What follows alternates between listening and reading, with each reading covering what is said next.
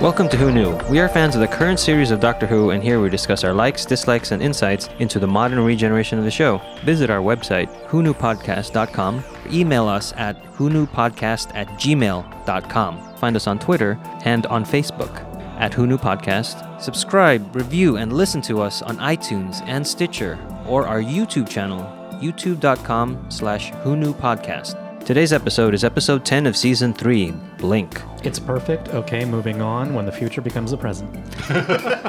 Don't blink. Don't even blink. Blink and you're dead. This episode is written by Stephen Moffat, directed by Harry McDonald, and it originally aired on the 9th of June 2007. It was originally watched by 6.1 million viewers. Hi, this is Eugene. Let's introduce ourselves. Hi, this is Frank Shipton. I mean, just Frank. Just Frank. Don't look at me. This is Josh. Hello, this is Auburn. Hi, this is Kelsey, and short disclaimer I do not watch scary movies or TV shows. Hi, this is Brian. This is Arlene. Sally Sparrow enters an old abandoned house on a stormy night. She begins taking pictures when she notices writing behind some torn wallpaper. She tears at the paper and reveals the word beware. She continues tearing down the paper to reveal a message addressed to her from someone called the doctor, telling her to beware of the weeping angel and to duck. Now, as she does, a rock hurtles through the window at the place her head was seconds ago. She turns to see who threw the rock, but only sees a statue of a weeping angel. It was a dark and stormy night. It was a great opening to this episode, and I love that they actually have the rain. So many shows hide the rain. All the actors are underneath covers, and so they're filming at night because they're under the night scene, and the rain is in the background. You can see, so it's like pouring, but nobody's wet because they're you know hiding the rain. And this, they're just Oh. Embracing encompass it. it. embrace it. I think this was on purpose because it's a story point later. Did you mention this is a Dr. Light episode? Not, Not yet, yet. but you just did. And it does feel more like a movie way it's shot. Well, and, and as we go f- further into this episode, the frighteningness of it and the scariness of it is very cinematic. It's not, you know, whiz bang, uh, light and effects and graphics. It's very in the camera, like, wow, very real, very scary. And it's not shot for commercial placement. You know, they have the different scenes and then they know they're going to cut to a commercial. So either there's a cliffhanger kind of thing or something happens. And, you know, this one is shown in Britain together, but here in America, there's always going to be commercials placed. And so they're- they kind of have a little lull when you're going to go to a commercial. This doesn't feel like it has it. It's like it is shot as one piece. But I, I liked uh, earlier uh, when she was revealing behind the wallpaper um, how it kind of got through it all quickly, and, and it was just the right amount of information that was weird. And um, how, how did how did that sequence end? Did, did, did there was a knock at the door or uh, Not yet. She just gets If the rock gets thrown, or The rock- oh, or she trips pottery, and she 'cause sees it's the broken weeping in two, angel. so it's like pottery. So who do we think threw the rock or The angel. Football? The angel. Angel. Uh, Stephen Moffat confirmed that the weeping angel is what threw the rock. I guess I don't really don't understand why. Don't think about it too much. Okay. That's the thing. We they trying to knock her out so she doesn't see. it's this is one of the things that's fantastic. Don't go too into gotcha.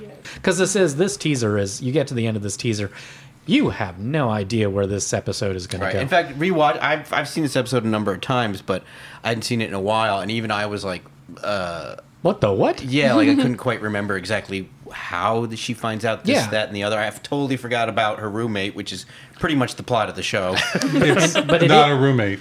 oh, her friend. Sorry. Right. They're not roommates? No, No. no. Oh. She, She, just showed up at She her has a friend's key house. because isn't that weird? They're close. They're just besties. yeah. because uh, she's calling her and she goes, "I'm not Yeah. coming over to your place at one o'clock in the morning." She goes, "No, I'm in the kitchen. Come on down." And that's when she said, "Oh, my brother's here. Have you met Got him? No, you're about to." The next day, she returns to the house with her friend Kathy Nightingale. She shows Kathy the writing and the weeping angel, which seems to be closer to the house. The doorbell rings, and while Kathy hides, Sally answers the door. A man has a letter for Sally Sparrow to be delivered at this precise date and time. Kathy hears a noise behind her, but sees nothing, and goes back to watching Sally and the man, unaware that the weeping angel has moved closer to her. The man tells Sally that the letter was sent by Kathy Nightingale. She asks if this is a joke and calls for Kathy, but she is nowhere to be found. He tells her that the letter was written by his grandmother who passed away 20 years ago and insists that she take it. In the letter, Kathy explains that she was somehow transported in time to 1920 and has lived a full life. Sally searches the house and finds more weeping angels, one of which has a key. She takes the key and hears the front door close. She races after the man, unaware of how close the angels have gotten to her. So this is where you can't think too much about it because why would the angel have the key? Like just dangling oh, there. no. But just dangling there for her to find it. No, because it didn't have it just there dangling for her to find it. They had Oh, so you have an explanation for that, but not the other thing? it. Yeah. because um, th- they just had it and they happened to freeze in that moment. But we don't know that yet in the show. I just think they're smarter than that, and they They wouldn't don't do have that. pockets. Ain't- Exactly. Angels don't have pockets. Put it like this. And I'm cupping my hands for those of you who can't tell. Why would they? All the angel had to do was clench its fist, and you wouldn't be able to get it out of the Same stone. but- difference. She, but the angel was starting to, but No, I know. was I'm on your frozen side. beforehand.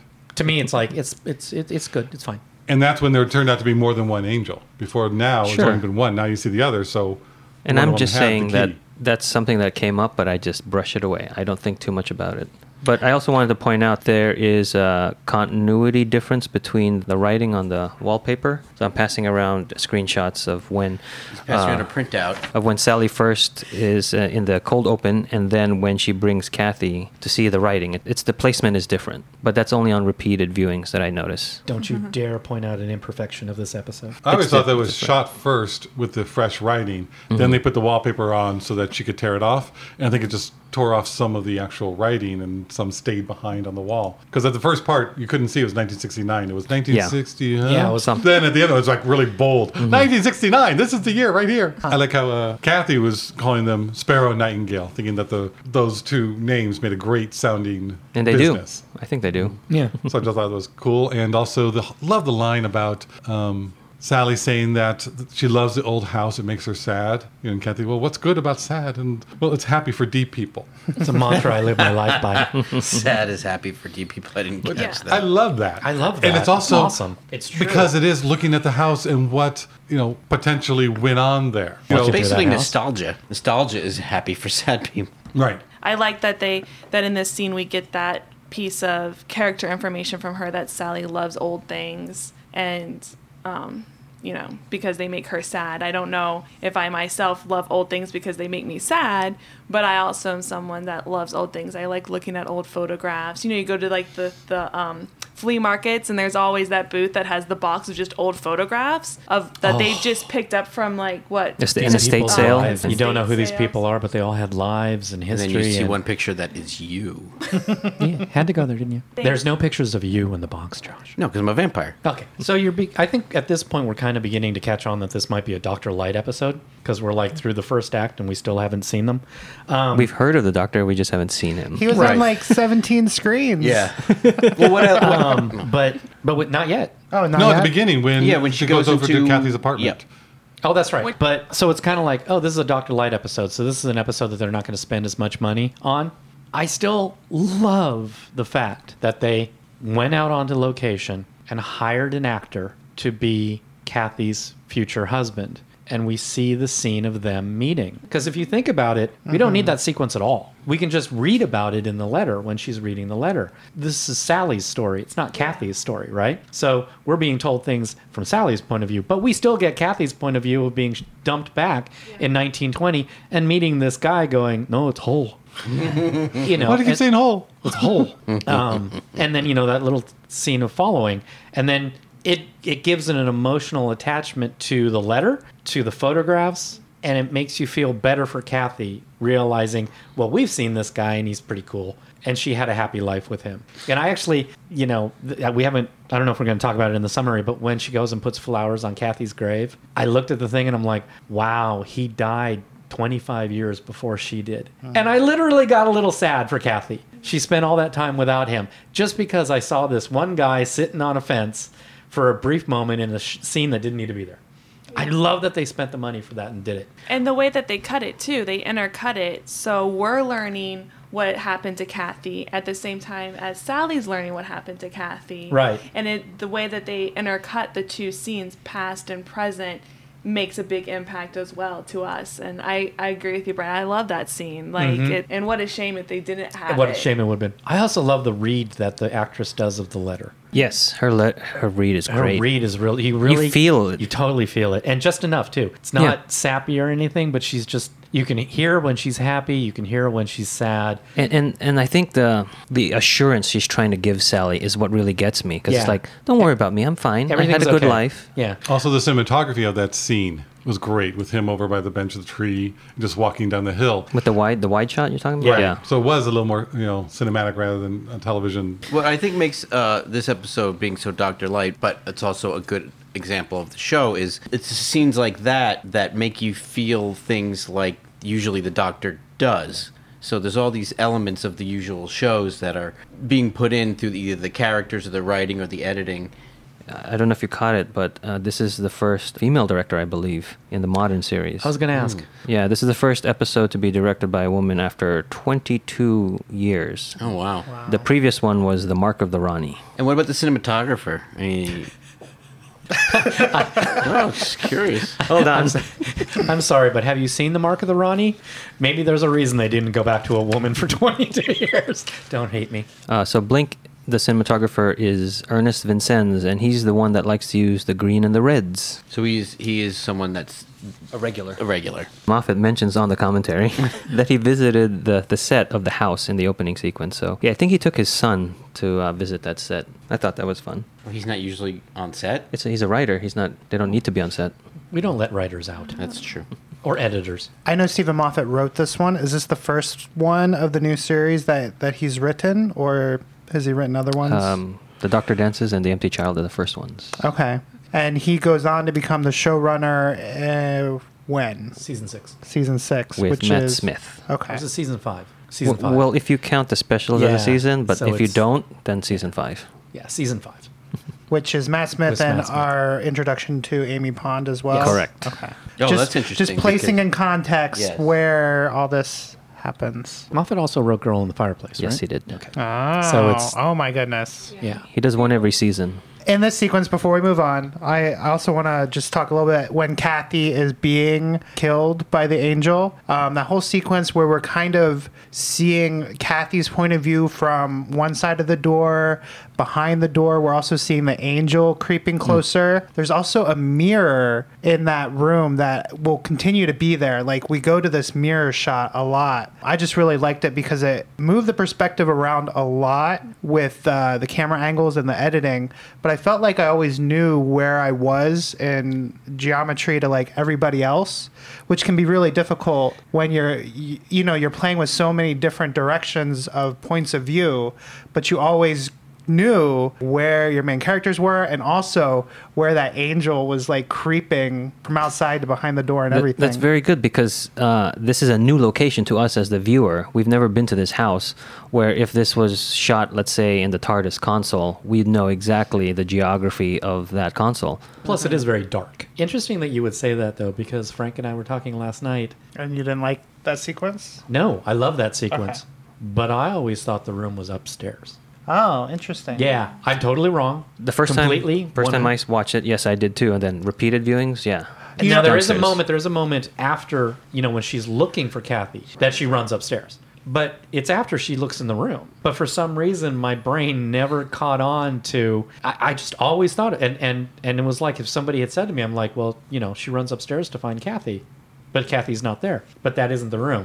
And Frank was like, well, yeah, the garden's not going to be outside a second story. and it's like, huh, interesting yeah, okay. And now all of a sudden, it just kind of like all clicked into place. interesting Was that because in the cold open we see Sally walk around the house for Yeah, a I while think so. and she goes upstairs? Yes, and I think it she- is. But uh, can't in the just- opening sequence or whenever, when we first see her in there, there's a lot of time cut ins, Right. That's what I was- jumping Mm-hmm. jump around and cuts. stuff. And it is that that Kathy is in the room, so she can't directly see the front door. It's through the mirror, right? Right. Okay. What I want to know is did Kathy tell her grandson what was in the letter, or is he just like fulfilling her last rites or her last wishes? I want to know why she told him to. When you deliver the letter, deliver it in the most creepy Yeah, fashion and really make it spooky and scare the dickens out of her because I was told to give it to you. Again, it's all about the atmosphere and not the details that you. I wanted him to I wanted him to be like, "Oh, you're here. I guess I lost the Yeah. bet." Right, from Back to the Future. It's like they're they're both scared. Yeah.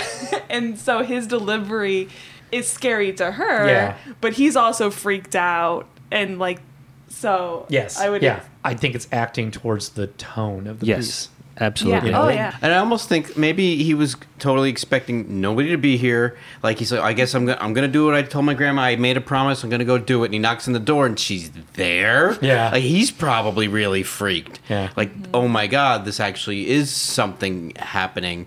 So. But there should be another episode from his point of view. Talk about tone. I loved the ending of this scene where the angels are looking out the window. I do too. Oh, yeah. That's such a great Yeah. tone of freakiness. Yes, so freaky. The the the scene in the attic, or I'm calling it. I call it the attic. Second with, story. with all Yep, three so- angels, and then the fourth one appears at the window. So I guess they, yeah, I don't Yeah, know. yeah. She, yeah. No, it's it's good. And did you guys notice like when Sally, there's a there's a shot where you can see all four angels. The one with the key is in the foreground. The maybe you can only see three. You see the one in the window, the fourth one, and then a third one. And then as Sally moves past the second angel, Oh, it yeah, it changes. changes. Oh, yes. Yeah. And there's also you see a shadow behind Sally's head. Oh, does it really? I yeah, didn't that's what notice we were that. saying. You know, she doesn't realize how close because an angel is actually reaching for her as she walks out. I did notice that. So I think here where we see the angels in the window, uh, it really made me think that the ratio of fun on set to scariness in the final product was probably this is probably one of like the the highest episodes of that ratio just because I think it would be so fun to be on set with all of these angel like I don't know if they were mannequins or if they were actors portraying Part of them were people in wardrobe. They um, they did a special treatment to the fabric to make it look like it wasn't flowing. Okay. But I just think it would be so much fun to be there with all these people pretending probably to be as still as possible, you know, and then to see what the final product is on screen is so much scarier than I'm sure it was on set cuz if you think about it, you're shooting windows with like these these mannequins like things in the windows. Like it's pretty silly to like pan up, oh, there's one, pan over, oh, there's another one.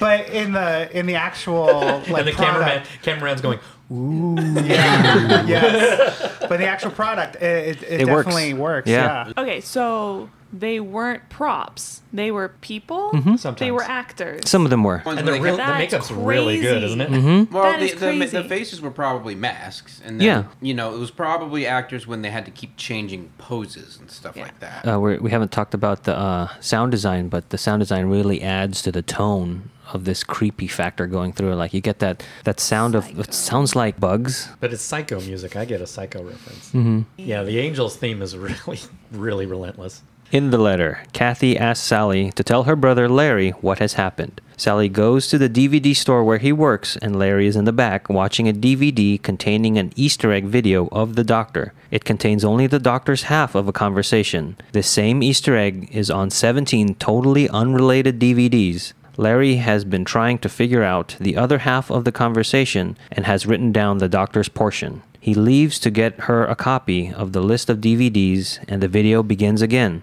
Sally makes a comment, and the doctor answers. She says it is like he can hear her, and the doctor replies that he can hear her. She freaks and pauses the DVD as Larry returns with the list. I gotta say, I also like the guy who's watching the shop up front. Ugh, he's like, Stop, wait. And it's literally just a guy walk or a woman walking into a door. Yeah. He needs to see the person Yes. walking to a door. And he's like, okay, what do you need? it's so typical of what you think of. Like the Simpsons comic book guy, this is a Yeah. video g- store rental guy. And kids, video store, rental store, video rental stores are where people used to go to What see- year was rent this? their What Year was movies. this episode? 2007. 2007. Yeah.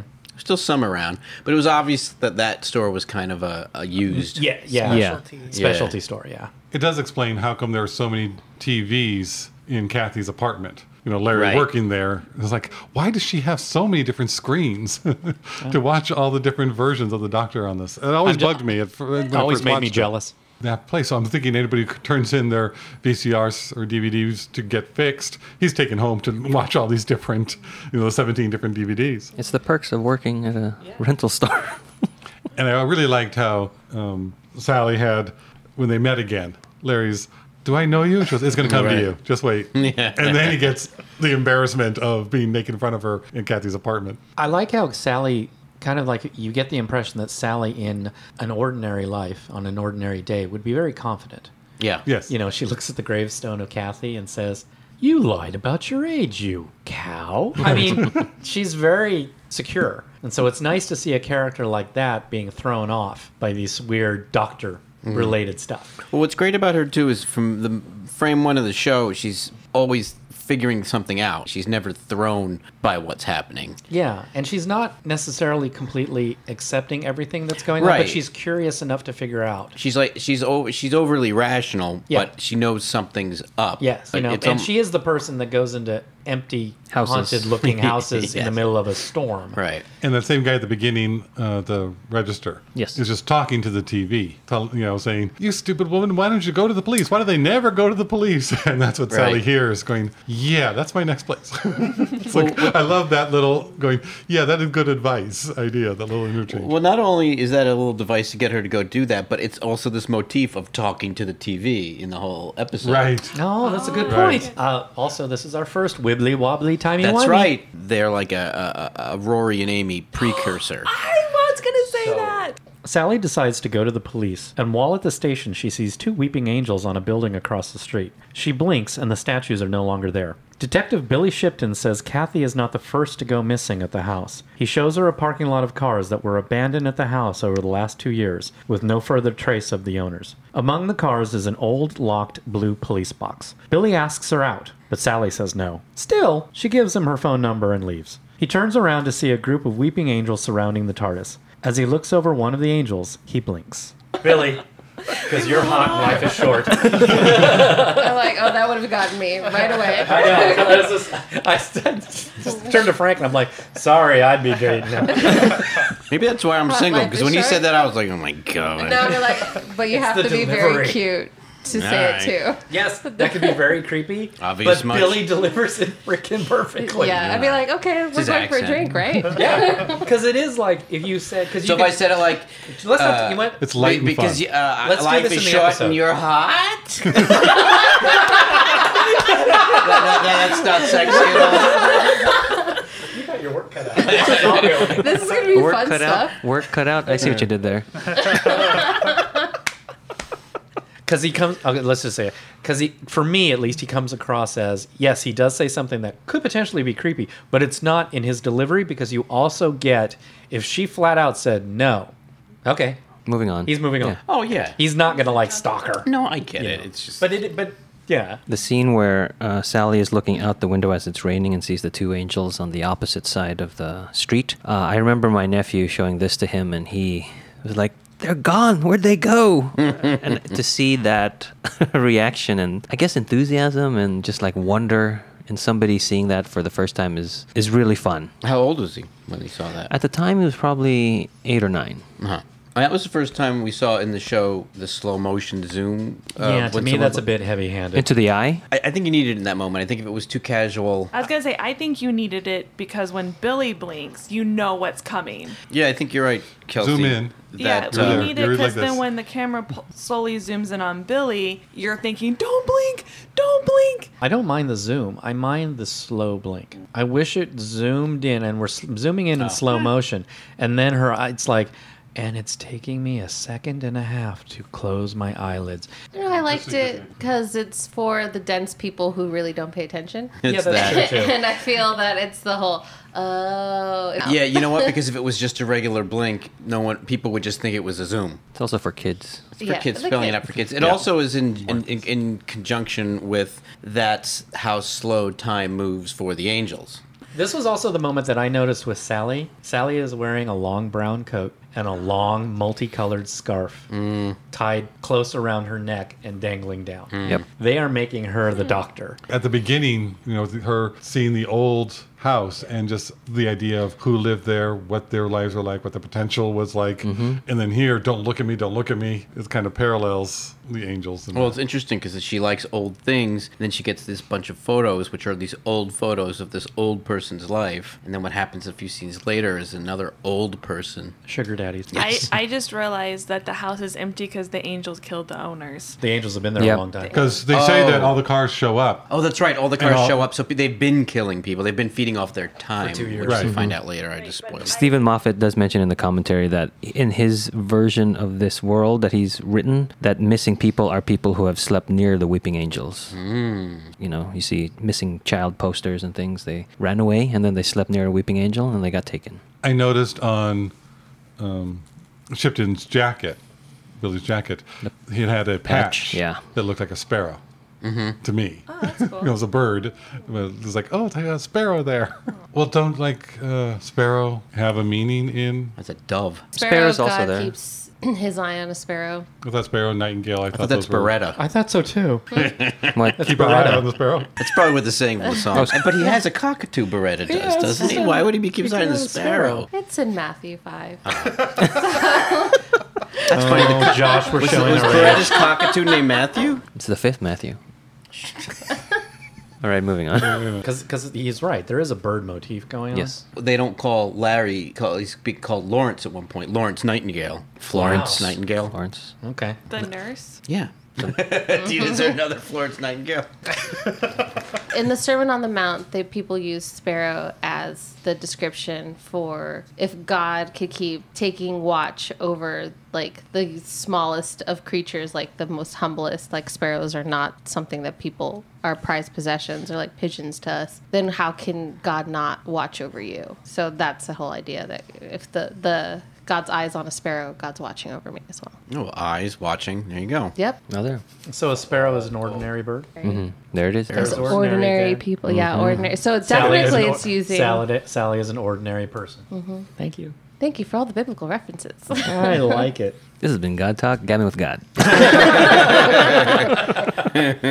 Billy is transported to 1969, where he is found by Martha and the doctor. The weeping angels zap people back in time and feed off the potential energy of what would have been. The doctor says they are all stuck there without his TARDIS. He tells Billy to give Sally a message, but it will take decades until he can deliver it. In the present, Sally receives a phone call from Billy asking her to come visit him in the hospital. I like that she remembered right away. You know, she's putting her hands in her pocket and then finds the key. And remember, Billy said it's just a plain lock, but they can't get into it. So she runs back just what a minute later, and Billy's already Mm-hmm. gone, and the angels are gone, and the TARDIS is gone. You know, she just runs back. What just happened? And then she gets a phone call. Well, okay, Billy, where are you? You're in the hospital. What? you know, for her point of view, No it's time has passed. Yeah, it's Yeah. been a minute or so. Uh, this is a great just time travel episode in general. I like the quick throwaway line that the doctor says to Billy, You were touched by the same angel that we were, which Mm-hmm. is why you're in the same year. But Kathy was jumped back to 1920. Oh. So it's like, isn't it lucky Billy got zapped to the same place as the So it doctor was the Martha? same angel? And- That's the Yeah, thinking? so the throwaway line was he was touched by the same angel, uh, the CBS television series. Um, Yes. And so that angel has the same amount of power to throw you back. So it's like, okay, Or like the same setting. yeah, that's Yeah. a good rationalization. So each angel has a certain time Yes. Time and that, potency, maybe? that also Time helped. frequency. I like that. Mm-hmm. This also shows that the Doctor and Martha have gone on a lot more Yes. adventures because I they've been love- to I always the love moon that. landing four times and seen four different points Yeah. of view. They like refer to uh, probably a dozen different things in in this uh, episode. It really gives you a sense that M- Martha's more of a uh, in depth companion than we've seen screen time. And they've done it with the Doctor and Rose also. Right. So we do see that there are more adventures than Than just what sc- they screen are. I- I times. really like Yeah. when they do that. I do too. Billy makes a reference to the police box and he's like, but the windows are wrong. Yes, he and, does. and then so that goes to the reference that the TARDIS for every doctor is different. Mm-hmm. It's just always changing, even though it's supposed to be the same thing. Billy is now an old man who is dying. He gives her the doctor's message to look at the list. Billy says that in 1969, he went into publishing and then video publishing. He put the Easter egg on those 17 DVDs. He put the Easter egg on those 17 DVDs and asks if she knows what they have in common. The doctor told him that the night he gives Sally the message is the night that he will die. The thought of seeing her again has given him the strength to hold on this long, but now it's his time. She sits with him until the end. I love this scene. Yeah, it was- That's that that line. I have until the rain stops. Ugh. And then it cuts to the rain that stopped, and you think he may be in the bed, Yeah. but it was really he's already out of the bed. Just, Yep. just a lot of time cuts, you know, Yes. and jump cuts where And that's cinematic. Yeah, yeah, it's it's shot really nice, and I like when editing makes the viewer think. Well, that scene to me, it says the f- filmmakers, but the showmakers, the people, the production guys, are saying that the audience is intelligent, and so we can show them this space and let them fill in the gap. Right. Maybe it's a coincidence that there is stuff happening inside of time that we don't see, just like the angels moving. Mm-hmm. Um, how did they know what DVDs Sally has? Wait Oh, till the end. Yes. Yeah, it's out there. It's explained later. No, but Yes. It's Yes. explained Yes. later. all right. I'm just so sad that Billy never knew what the correlation was, why he had to put the Easter egg on those particular 17 DVDs. And he's okay with it. He's came come to terms with the doctor telling him, "You're never going to know what the correlation Hmm. is. You just need to put it on these." I still feel sorry for him not he being able to could. know. He could, but timey wimey, he didn't, so he couldn't. No, the doctor couldn't tell him because Billy didn't know. Still sad. It is still sad, yeah. But I love how they follow their own rules on time travel, which Yes. many shows do not. And it made me super excited that they were able to wrap everything up in this wonderful circular, timey-wimey, combobulated weirdness of time travel. And I just loved it. Loved This episode must have been a bear to write. Yeah. I don't know how he wrote this and to make it work out so well. I mean, every scene has its own Like purpose. Yes, Mm-hmm. but like every scene refers to things that haven't happened yet or happened earlier on, and now we're getting the the the, the answer to s- a question we didn't even know was a question. I mean, it's just this is written so very well. It's interesting too that now here's another person from the past giving her a message,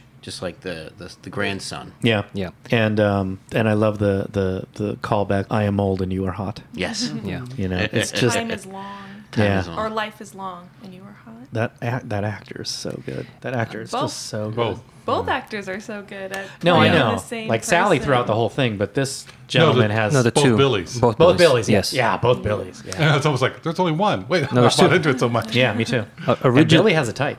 or- originally, they were going to put younger Billy in old makeup. I'm glad they did. and Oh, I'm, I'm glad they so didn't do glad that. that. they picked somebody who had like the experience of Yeah. acting to act, you know, old and deliver this with such conviction. Yeah.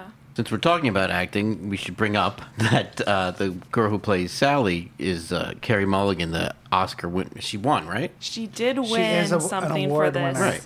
role. No, No. For this role? What? she might have won for this, but Uh, she won an Oscar. Uh, So Carrie Mulligan received the Constellation Award for Best Female Performance in a 2007 science fiction television episode. Well, that's for this episode. Yeah. She also she was nominated for an Oscar in her perf- in her performance in Uneducation. The BAFTA she won for Uneducation. Uh, Okay. Yeah, I think in the U.S. she's played roles opposite like um, Ryan Gosling in Drive, right? That was her. Mm-hmm. And then Shia LaBeouf in um, the Wall Street sequel. All right. And then she dated Shia LaBeouf for a while. Oh dear. Oh. Another Doctor Who connection, she was in Never Let Me Go with Andrew Garfield. And uh, Keira Knightley was also in that movie. It's pretty, it's an interesting movie. Hmm. Not a lot of people like it. I, I enjoy it. And then since we brought up Billy earlier, young Billy is played by Michael O'Byra, and older Billy is played by Lewis Mahoney. And he has appeared in Frontier in Space with the Third Doctor and Planet of Evil with the Fourth Doctor. That's nice. I like when they bring back uh, actors from the Classic, series. Yeah. One thing, uh, also while we're talking about this scene, that I just realized, just thinking back about it, is the the starkness of the casting, and that might go to like the monetary aspects of the episode. But like at the hospital, we don't see nurses, we don't see any b- extras. At the Yeah. police station, there's There uh, aren't there's any. another detective she talks It to. probably has to do with something like with being a Doctor Light episode. They didn't Right. have money for all those but people. it feels Didn't need 'em. It, No, no, it definitely adds to uses the it mood. To yeah, add to the mood and to like allow the story and the characters that we do know to really shine. But I, I just didn't realize till now, like, wow, there's like nobody else but people who have lines. Like even at the video store, the guy is like pivotal with like go to the police station, like, and he could have just been a throwaway character. I mean, this could be coincidental, but I think it allows us to focus on what's going on. Like the emotions are so powerful, we don't need background extras to remind us we're in a hospital, we're in a Oh, No, police station. I like it, and I Yeah. Oh, think if it was for budget reasons, It then they worked. embraced it. wouldn't Yeah. be as creepy. Wouldn't be as Yeah. Spooky. Oh, that's also a good thing. It's to that horror factor. Like You're you're, alone. alone. alone. That's Mm-hmm. it. Nobody can help you. there is a big motif of looking at things that represent people like look looking at the statues looking at photography looking at video this whole episode is filled with that Yeah, we look at like the mirror, even um, In the mirror, looking yeah. at things, but not looking at them, looking at representations of or then, through uh, filters. reading the, the what he wrote down later on we'll find out in the list it's all about looking at the whole episode revolves around looking at things not just the angels Hmm. Later, Sally realizes that the list contains only the DVDs that she owns. She calls Larry to bring a DVD player and meet at the old house. Larry brought two discs with him. He puts one in the machine and slips the other into his sweatshirt pocket. Watching it on a laptop, Sally begins a conversation with the recorded doctor while Larry writes down her part. The doctor has a future copy of the transcript Larry is currently writing, but is now stuck in the past. The angels have the blue box. They are assassins that, when seen, turn to stone as a defense. They are very fast and can remove you from time in the blink of an eye. They are after the TARDIS so they can live forever. She needs to send the TARDIS back to the doctor. He tells her that is where the transcript ends, which means the angels are coming for Sally. i think that's the most brilliant thing i've ever seen on tv Yeah. Oh, No, that that whole scene is brilliant. Yeah, that scene one is of the amazing. best scenes in the whole series. And, Oh, it- yeah. and it's also great how that scene also works with the earlier scene, but it's Yes. different conversation. yeah yeah yeah yeah That's great. I love. Look to the left. Never understood that part. I think it's a political It's a statement. political statement. it, it should be a mantra. um, The although- angels have the blue box. I got a T-shirt with that on it. Uh, we're looking at T-shirts right now. If you can't tell, Uh, I know they took liberties for, for the drama of the scene, but there is a point where he stops writing and she's still talking. He writes shorthand, so he wrote it true. really quick. Okay. the shorthand he's writing is known as Pittman, and Pittman is sh- the shorthand reportedly used in the movie version of The Hitchhiker's Guide to the Galaxy, and it's a stand-in for the written language of Vogon. oh, really? That's a nice little Little m- meta kind of sci-fi referencey thing. I like that they did reference that he was writing shorthand because when it when they pan over, I looked at it. I was like, oh, that's shorthand. Yeah. Yeah, me And too. I'm like, how does he know shorthand? Just a throwaway line. yeah. But I think that was kind of the start, or maybe not the start, but at least that added to Sally's like being impressed with him. At least that's how I took her line. He's and smarter you know than- shorthand, like Yeah. yeah, You- I was yeah. saying there was more depth to his character than she saw because I, I mean, she's still getting over Billy, I guess, but it didn't take too long. I, I love this remark. You only have 17 DVDs? Yeah. yes.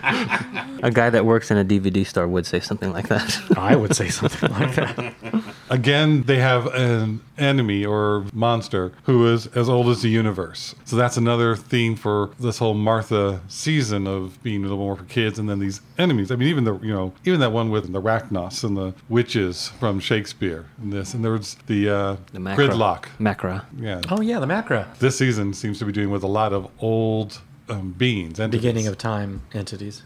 They're cool, but it's like they're from the beginning of time. Then where did they send people back to before Yeah. time? How did they get? How did they start? It was a rough beginning. It was a lot of famine. Like, um, yesterday? having not had being someone who doesn't do well with scary like I, I stay away from i've never seen any of the scream movies i've seen clips and that's enough for me you know this was the first doctor who television show that made or s- sorry this was the doc the first doctor who episode that made me scream out loud like i probably the first and only time until recently that i watched this episode i probably watched it with my eyes closed See, I always had a, a kind of sort of the opposite.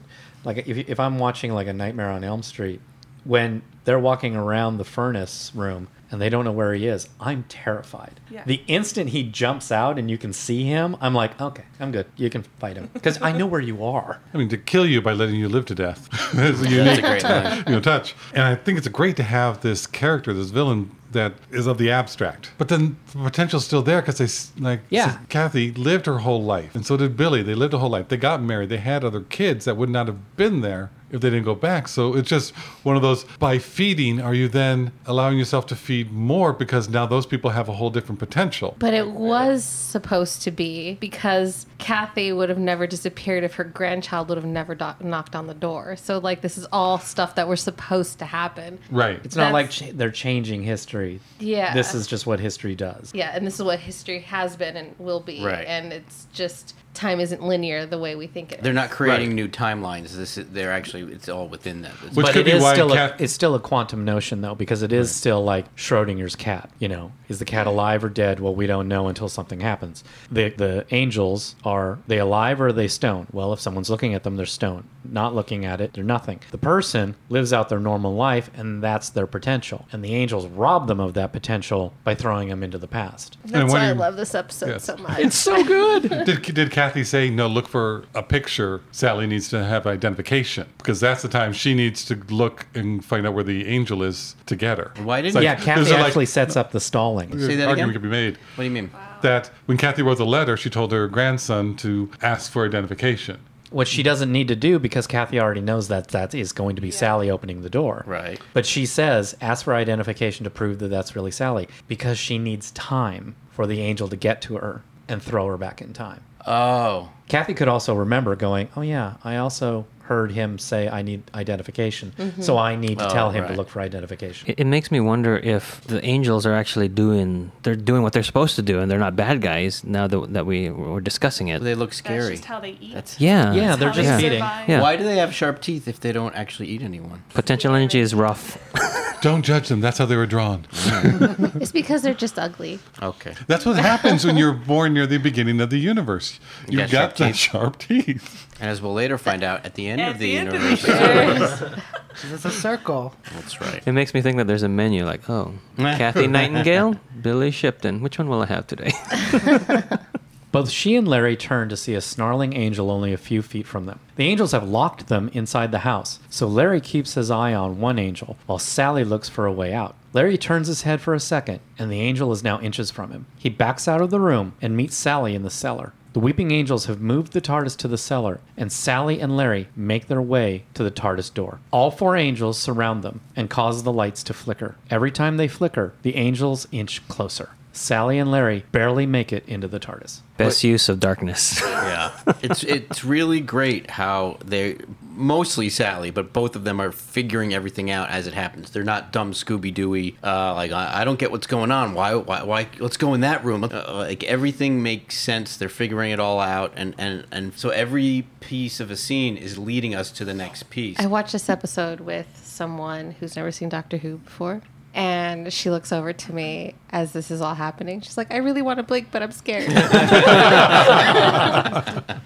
That's when you remember to wink and wink. They go back and forth between your eyes. yeah. Why didn't they just do that? That would have. That's funny you mentioned that because Moffat goes, yeah, that's the answer that people give me, but you tried doing that in a moment of stress and you can't do it. Yes, I wondered about that too. Cover it and blink. so, like, covering one eye would want would make you want to blink both eyes. yes. But I love the lighting in this scene from the beginning all the way to when the, they somehow manipulate the light to go off. But close up on Larry's face, his eyes, his, the pupil, is so big, so it's got to be low light. But that makes him look so Terrified. intense and Yeah. terrified. I wonder how many takes it had to do with him not being not blinking at all during those scenes. Because when you tell me not to blink, all I want to do is blink. Yeah. Like that's really hard to like not blink. They never explain what they're doing to the light. No, they I wish don't. they did, but that's one of those you just got to go with it Accept because it, it's yeah. Don't part of the think. feel and the Yeah. theme of it. Oh, Kelsey, you, you missed one of your favorite lines. Yeah, she so she goes down in the basement, right? And then um, Larry can't stay in the room alone anymore, so he backs out slowly and then runs down. And then after they um, Oh. they switch paths, she turns around and there's your one saying like I was there's the taking care of angel these from three. upstairs, yeah. I think what's funny here is that you have the usual horror movie trope of either going down into the basement where there's no exit or going upstairs where there's no exit. But this time, because the TARDIS is in there, it makes it acceptable. But she had a great reason for going down into the cellar. They locked the front door No, and no. back door, and in the old houses, they would have another Right. way to get out. No, and I understand that, but I'm just saying it's a typical horror trope that where this one makes it acceptable that they go down into the basement.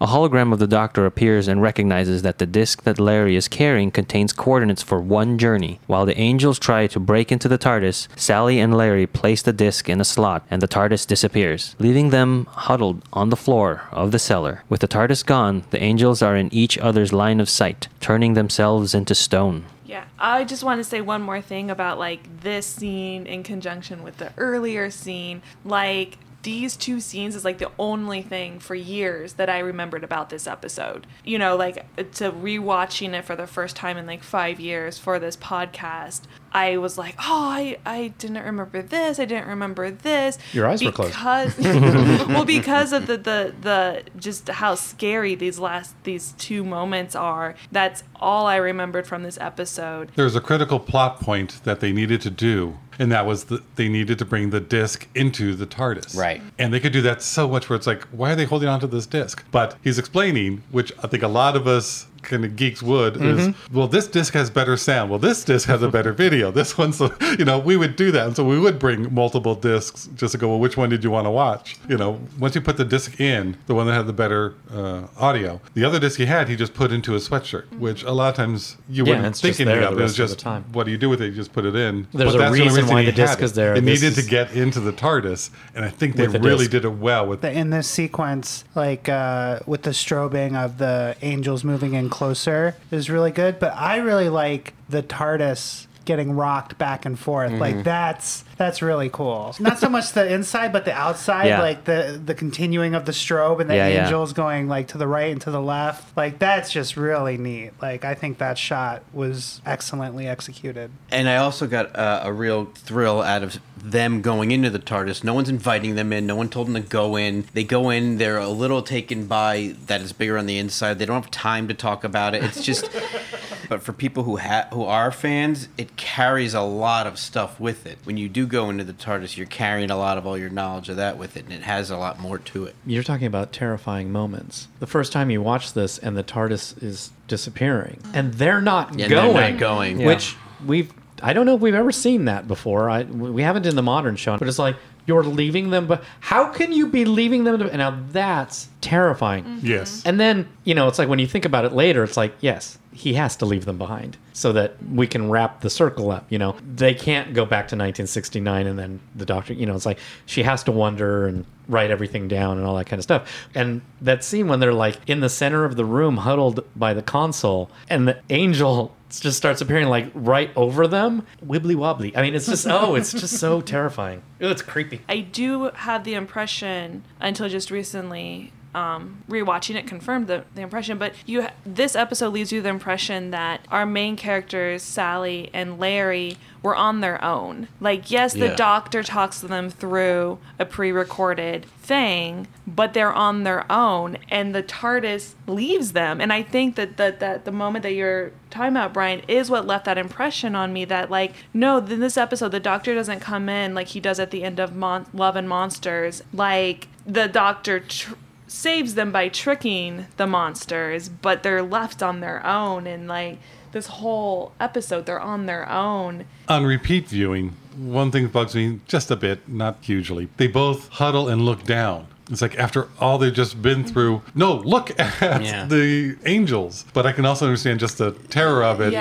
Yeah, yeah. It's like, oh, I've, they've given up at that point. But also when you're when you're huddled down at the end and you s- you see that the angels are stoned because they're caught in each other's sight line, don't stand up and, Yeah, block, and block. an angel's Yeah. that's view. what Albert said I thought that as well. You know, Yeah. you're not Right. supposed to analyze why the actress is w- running upstairs when there's no escape upstairs. Yeah. Right. It's just scary, right? Like, Yeah. Oh, one thing came, you know, reminded me in Buffy about the judge. And the doctor said that you can't kill a stone. And the, the idea from Buffy was, well, that was then and this is now. and so Oh, you that's just right, when she's got the- demolish. yeah, she's got with the bazooka. Yes. you know, it's like, well, now we can just really demolish stone really well. We have Wasn't it all like, these, no you know, weapon- jackhammer and all this kind of No stuff. we weapon get to. forged can destroy me because it's stone. And she's just like, uh huh, we've progressed. So just like, yeah, we should destroy those angels now.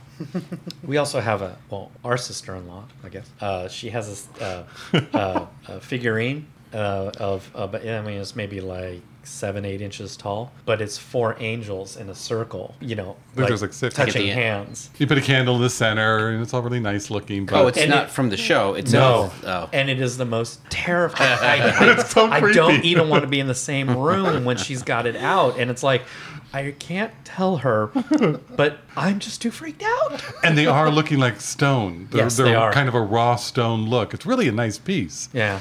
And but we, it our just, niece, it's our just the way niece- we look at it is you have a ra- raw stone angels in a circle. Well, our niece was sitting next to it and was like, "Look to your left." Oh! One year later, Sally owns a DVD store with Larry, but she cannot stop wondering how the doctor knew so much. She compiles all the information she has into a folder the list of 17 DVDs, the transcripts, pictures, everything. As she looks out the window, she sees the doctor and Martha arrive in a taxi on their way to battle some creature. She stops them, but they have no memory of what happened because it is still in their future. Sally realizes that the doctor got all his information from her. She hands him the folder and tells him to keep it with him. He will need it someday. Now that that mystery is solved, she can focus on other things, like Larry. And the list of the DVDs is in that packet. Right. So, but it's a new list that she wrote, or the list that she got. The list that she got. but who Does it wrote matter? that? Where did? It, yeah, because it had to in some time and space. It had to have But been it's written. circular. But it had to have been He written. wrote it. Who That's wrote cause it? and effect. Larry. You're talking cause and effect. When did Larry write it? When he saw that all ev all those 17 he created that list? oh, he created videos that list had during the- his detective work. Yes. Yeah, before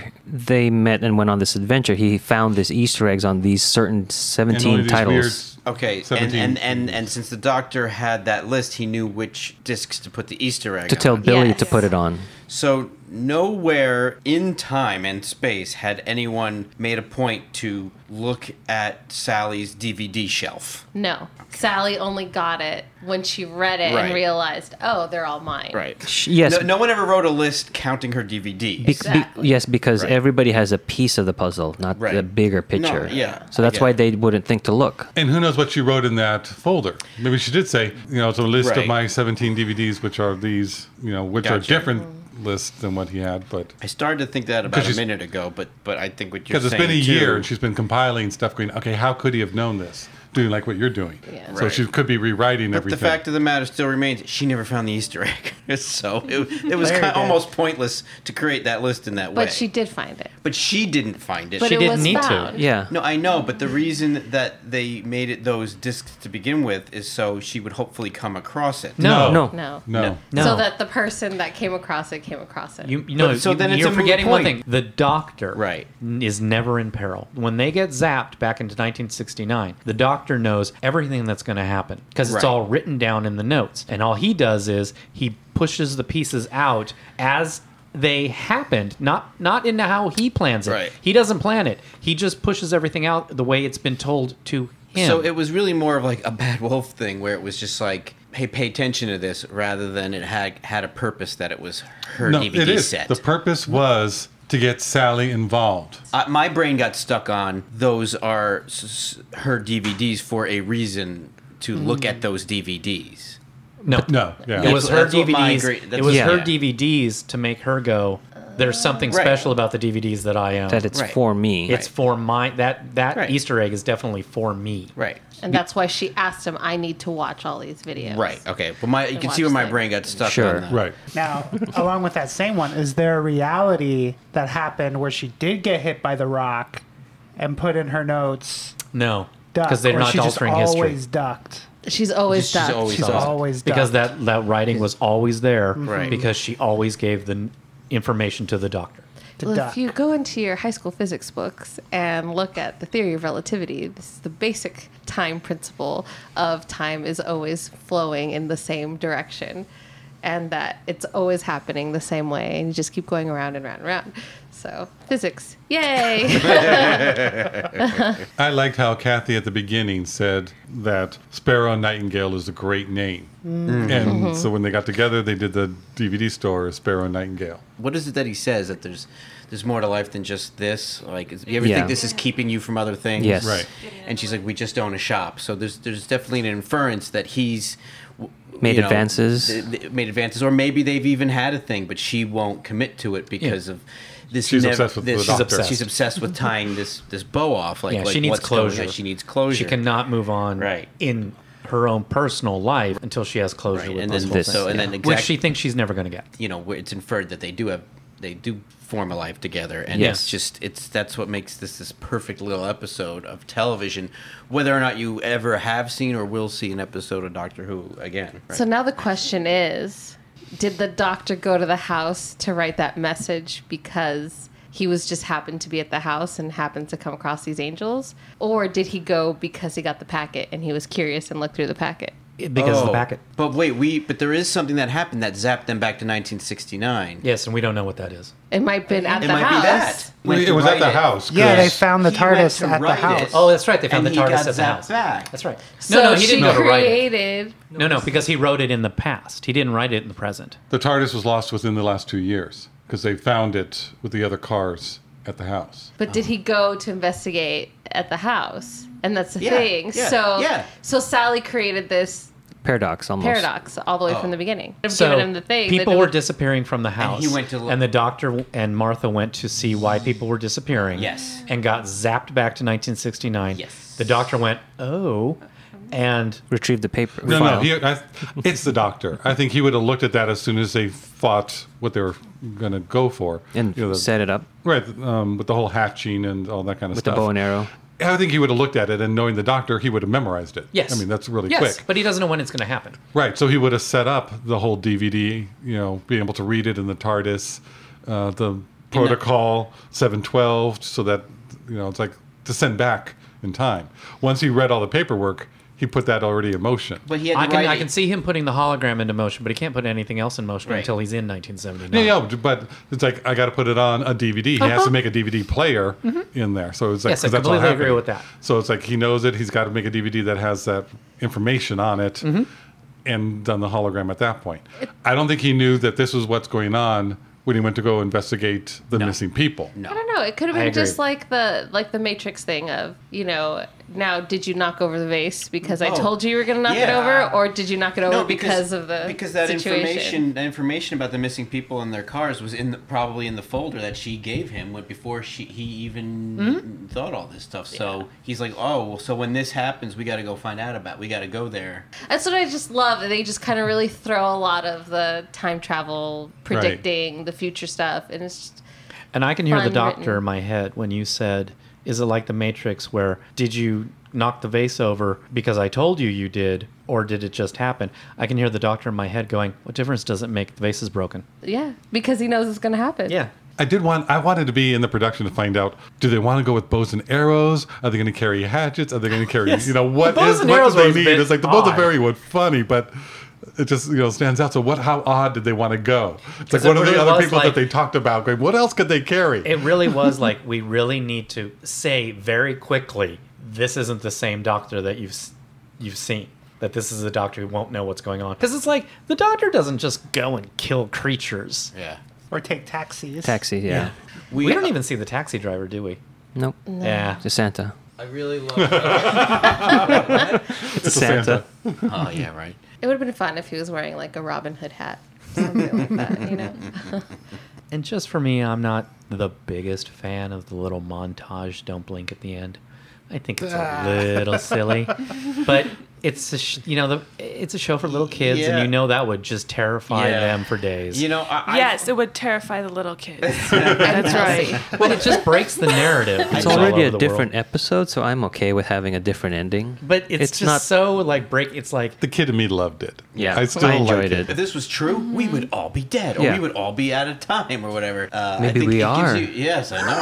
I, I- I think it gives you enough of an emotional reaction to warrant it being different. and it extends the episode to real life. So every time you go out and Yeah. you see a gargoyle, is true. you see an angel, you see some kind of statue. I was at my friend's house as that little montage was going on. She got up and turned the angel around in her house and made it face the wall. She's like, nope, look over there.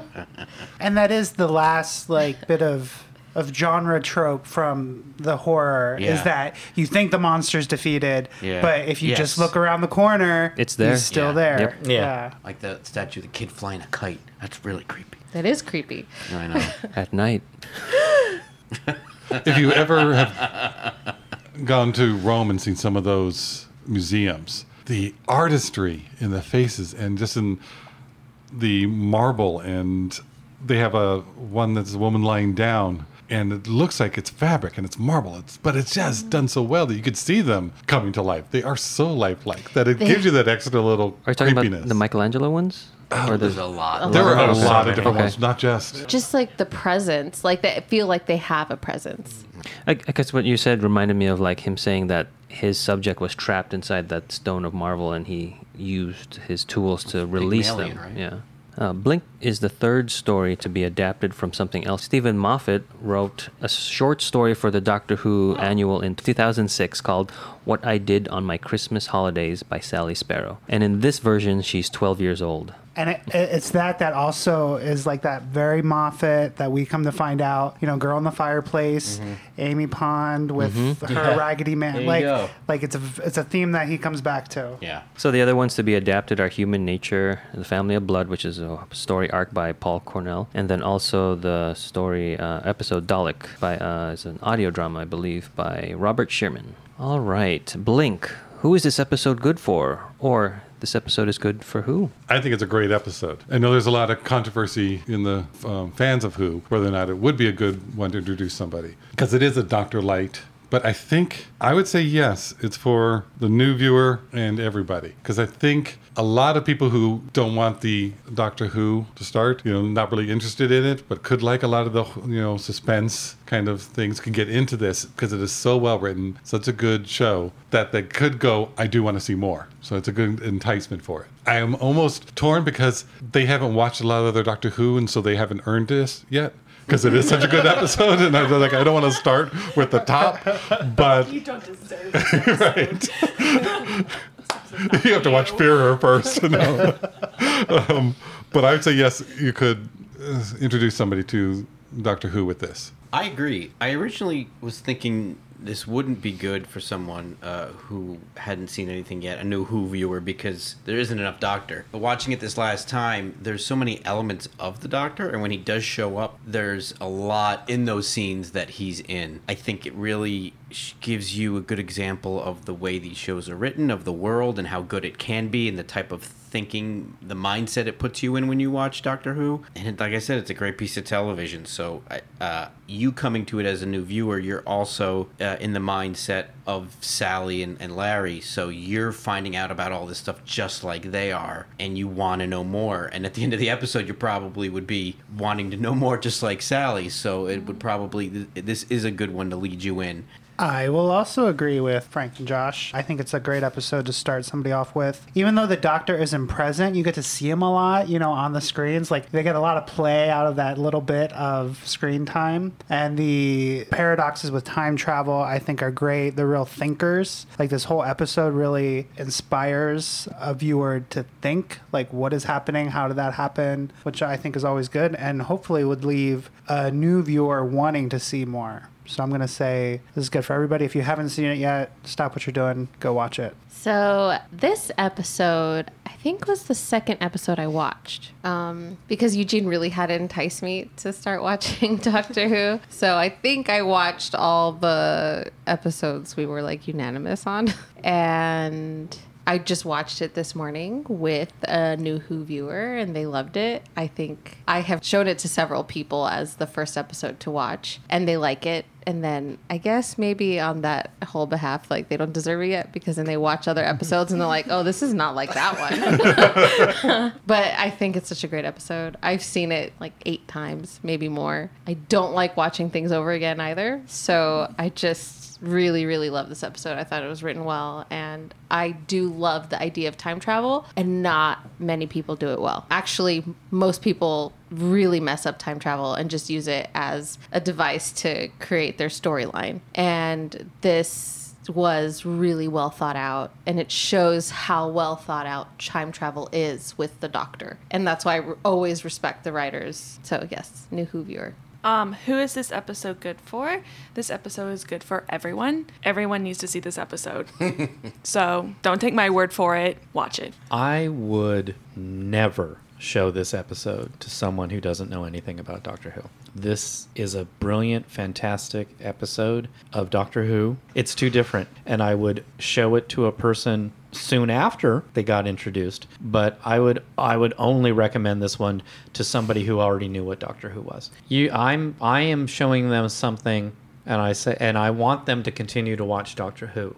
and so I'm going to show them an episode that I think is the quintessential Doctor Who episode. I do not think Blink is it. And this will set up their expectation Yes. to be false. And one thing that gets me as I was listening to all you guys talk is you were saying, well, you, we don't see the doctor much or his companion. Um, when we had Human Nature and the Family of Blood, I said I would show it to everybody because even though we don't get the doctor, we still get David Tennant, we still get Martha, and everybody is constantly talking about the doctor during that episode. And you guys didn't agree with me. And in this one, he's in it exponentially less, but you're okay with it. I didn't say that. I'm not okay with him not being there a lot, but I just like the episode. I love the episode. this is one. Of, I mean, this is one of my favorite episodes of all time. This is like the best written episode. You you can watch this one and just marvel. They should teach this in a screenwriting class. You know, because this must have been so difficult. But this is not. This is if this is not something that I would show somebody that I wanted to turn on to Doctor Who. Maybe five or six episodes in. Again, you are starting them at the very very top. The only place you can go is down.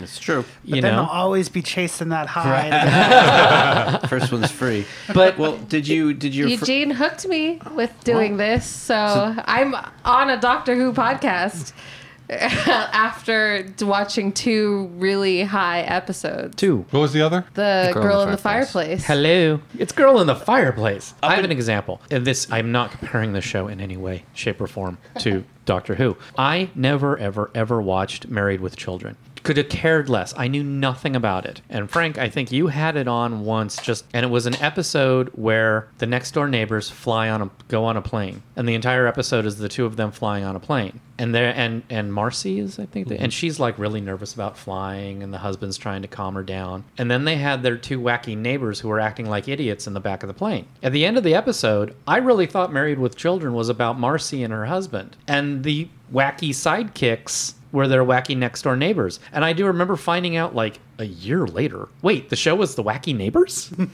Ew. I if I'm going to show somebody an episode of Doctor Who, the doctor's going to be in it. The doctor's going to have his companion in it, and there's going to be some interesting thing that shows you the doctor and the companion. That's my first episode.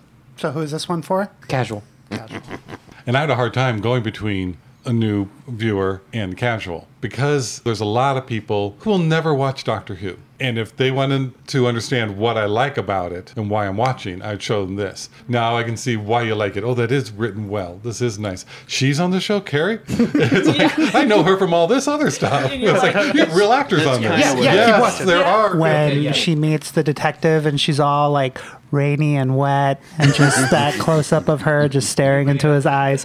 Sorry, Kelsey. Uh, wait, where am I? You thought she was cute there too. so It's, it's, fair. okay. It's fair. It's okay. I wrote um, uh, next to Billy, Shipton. There's a heart. So And, and like Josh said, this is a good television show. I think this is good for anybody to watch as a piece of art, as a piece of TV, as a piece of. But is it a good elevated. Doctor Who show? That's that's where I kept going back and forth, and Mm. I, know that's what- that's a big um, conversation that goes on in Doctor Who fans. My turn. For me, this is one of my favorite episodes, but I agree with Frank that you need to work your way up to this. You can't They didn't earn it yet. Yeah, they that's didn't why I earn it. kind of don't want to show somebody.